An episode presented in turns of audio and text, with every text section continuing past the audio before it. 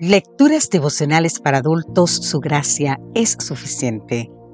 Cortesía del Departamento de Comunicaciones de la Iglesia Dentista del Séptimo Día Gascue en Santo Domingo, capital de la República Dominicana. En la voz de Sarat Arias. Hoy, 29 de julio, el mejor ataque. Y la espada del Espíritu, que es la palabra de Dios Así nos dice el libro de Efesios en el capítulo 6, versículo 17. La espada utilizada por el soldado romano era de hierro. Tenía dos filos, iba protegida por una vaina y estaba ceñida al cinto.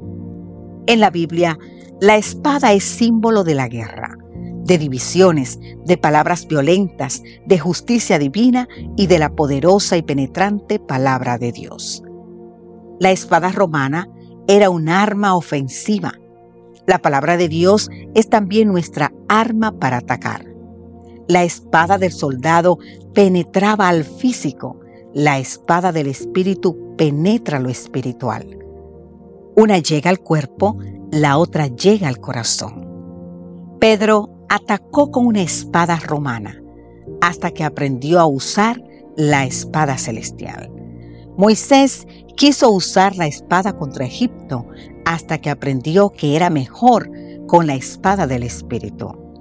Cuanto más se usa una espada física, más se desafila. Pero el continuo uso de la palabra de Dios la hace más cortante en nuestra vida. Una espada física requiere la mano experta de un soldado pero la espada del Espíritu requiere un corazón receptivo que reconozca que es viva y eficaz. La espada escribe nuestra fuerza. La palabra escribe la fuerza de Dios.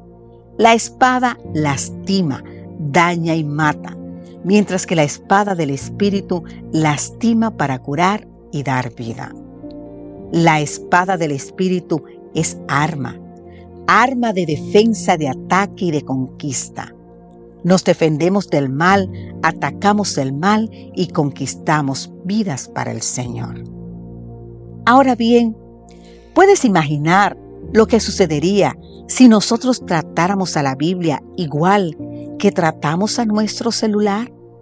O sea, si lleváramos la Biblia siempre a mano, si le diéramos una mirada varias veces durante el día, si la buscáramos con desesperación cada vez que nos falta, si la usáramos para mandar mensajes a nuestros amigos, si la tratáramos como si no pudiéramos vivir sin ella, si la regaláramos a nuestros hijos para estar siempre en contacto con ellos, si fuera nuestro Google como permanente buscador de soluciones, si le dedicáramos horas y horas por día como algunos le dedican a su celular.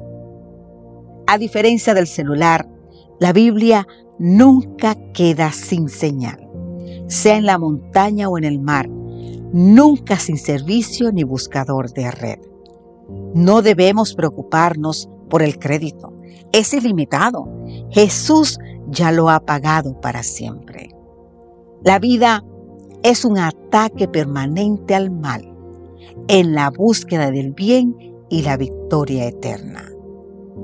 Por eso, querido amigo, querida amiga, antes que usar un celular para buscar la ayuda de los hombres, es mejor recurrir a la Biblia para buscar la ayuda de Dios. Yo no sé tú, pero yo voy a recurrir a buscar la ayuda de Dios y te invito a ti hoy a hacer lo mismo. Que Dios te bendiga en gran manera. Amén.